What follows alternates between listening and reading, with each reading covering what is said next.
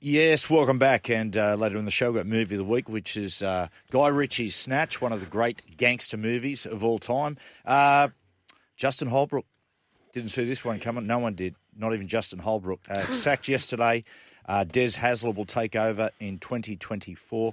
Webby, in rugby league where there are no secrets, I can't remember uh, more precision in the, the process or how this was all done, kept under wraps. I was talking to Des Hasler's manager George Mimis last night, and I said, George, you've been around for a lot of a lot of uh, a lot of coach movements over the years, over the decades. Can you ever recall a time when it hasn't got out before it's happened? He said, never.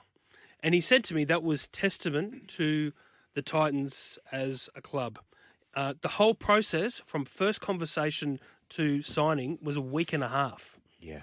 Now, George Mimis has been dealing on behalf of Jason Ryles with the Dragons for a few weeks, months, mm. etc.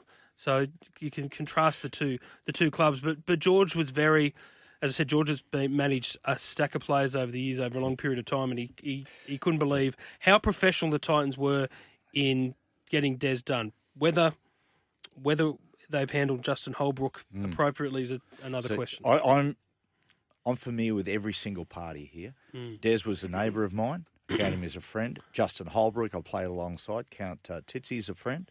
Uh, but I know the owners of the Titans very, very well. Friends of mine, the Kelly family, Joe and Daryl, the Frizelle family, Rebecca and Brett.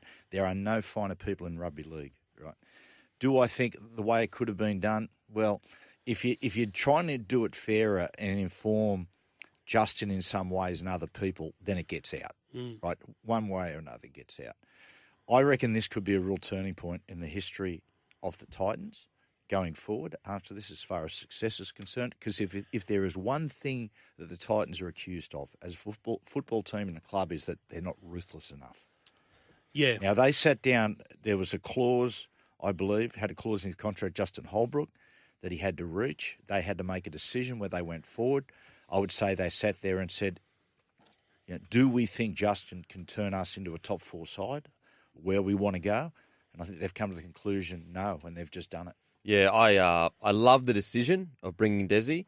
Uh, I understand the thought process of uh, not telling Justin because you don't want it to get out. I just think though that sometimes ethically you got to weigh that up and go, you know what, like at least give him a day's notice and say, mate, we've got a performance review tomorrow, 24 hours. So I don't, I, I think that they handle it a bit harsh, well, quite harsh, but I love the decision because they're one of the only clubs that are they're not struggling. Oh, let's say struggling.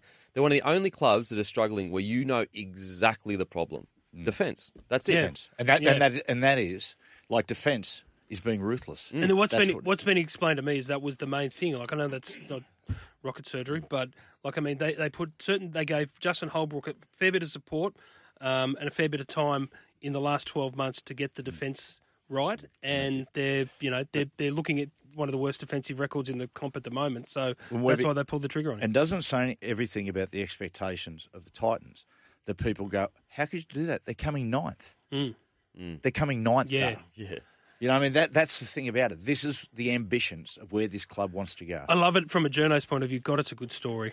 Like, I mean, I, I've been talking to Mimis about Des and his future and whether, and you know, there was some, uh, and George was pushing him and s- suggesting, you know, he might be in the mix for the Dragons job, and then all of a sudden that stopped. Bush. And I thought, oh, who else could it be?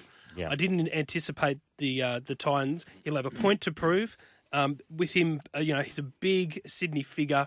Coaching the Gold Coast Titans, so that engages all the Sydney media. He becomes a storyline for us. and you watch. It's going to be fascinating to see what he can do up there. U- under players, absolutely, he's a, he's a player's man, Des.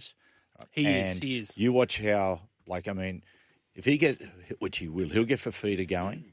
Um, we've got the situation there with Tino, who's already doing amazing things now. If he goes to another level, I, I just, and I've said for a while, this Titan side, there is a really great team building here, and this is a step. As far as the coaching staff's concerned, I th- I think getting them where they want to be. I think for Des won't start till 2024. A couple of blokes said to me yesterday, "Oh, it's a bit strange. Why wouldn't he take over now?" I think it's a smart move. Mm. If you take over a club two thirds of the way through the year, you're at the mercy of another coach's preparation and his mm. principles and philosophies. Des is a man who works the arse off his team during the pre-season, mm. and I think he just wants a clean start. I think got it's a a- good move. I got a, uh, I got a sneaking suspicion. Ben Hunt. I, I think, do you reckon? I, I think certainly a couple of things.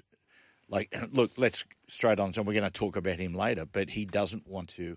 He he want, He's told Wants he wants to return to Queensland. Yeah. I've got I've got no doubts. It- I, re- I reckon he'll end up there, and I reckon it may. Look, I know he's not supposed to negotiate with it, but I reckon that there may be some knowing what was going on. Right, we'll uh, we'll take a break. After the break, we're going to talk about uh, Ben Hunt with Webster.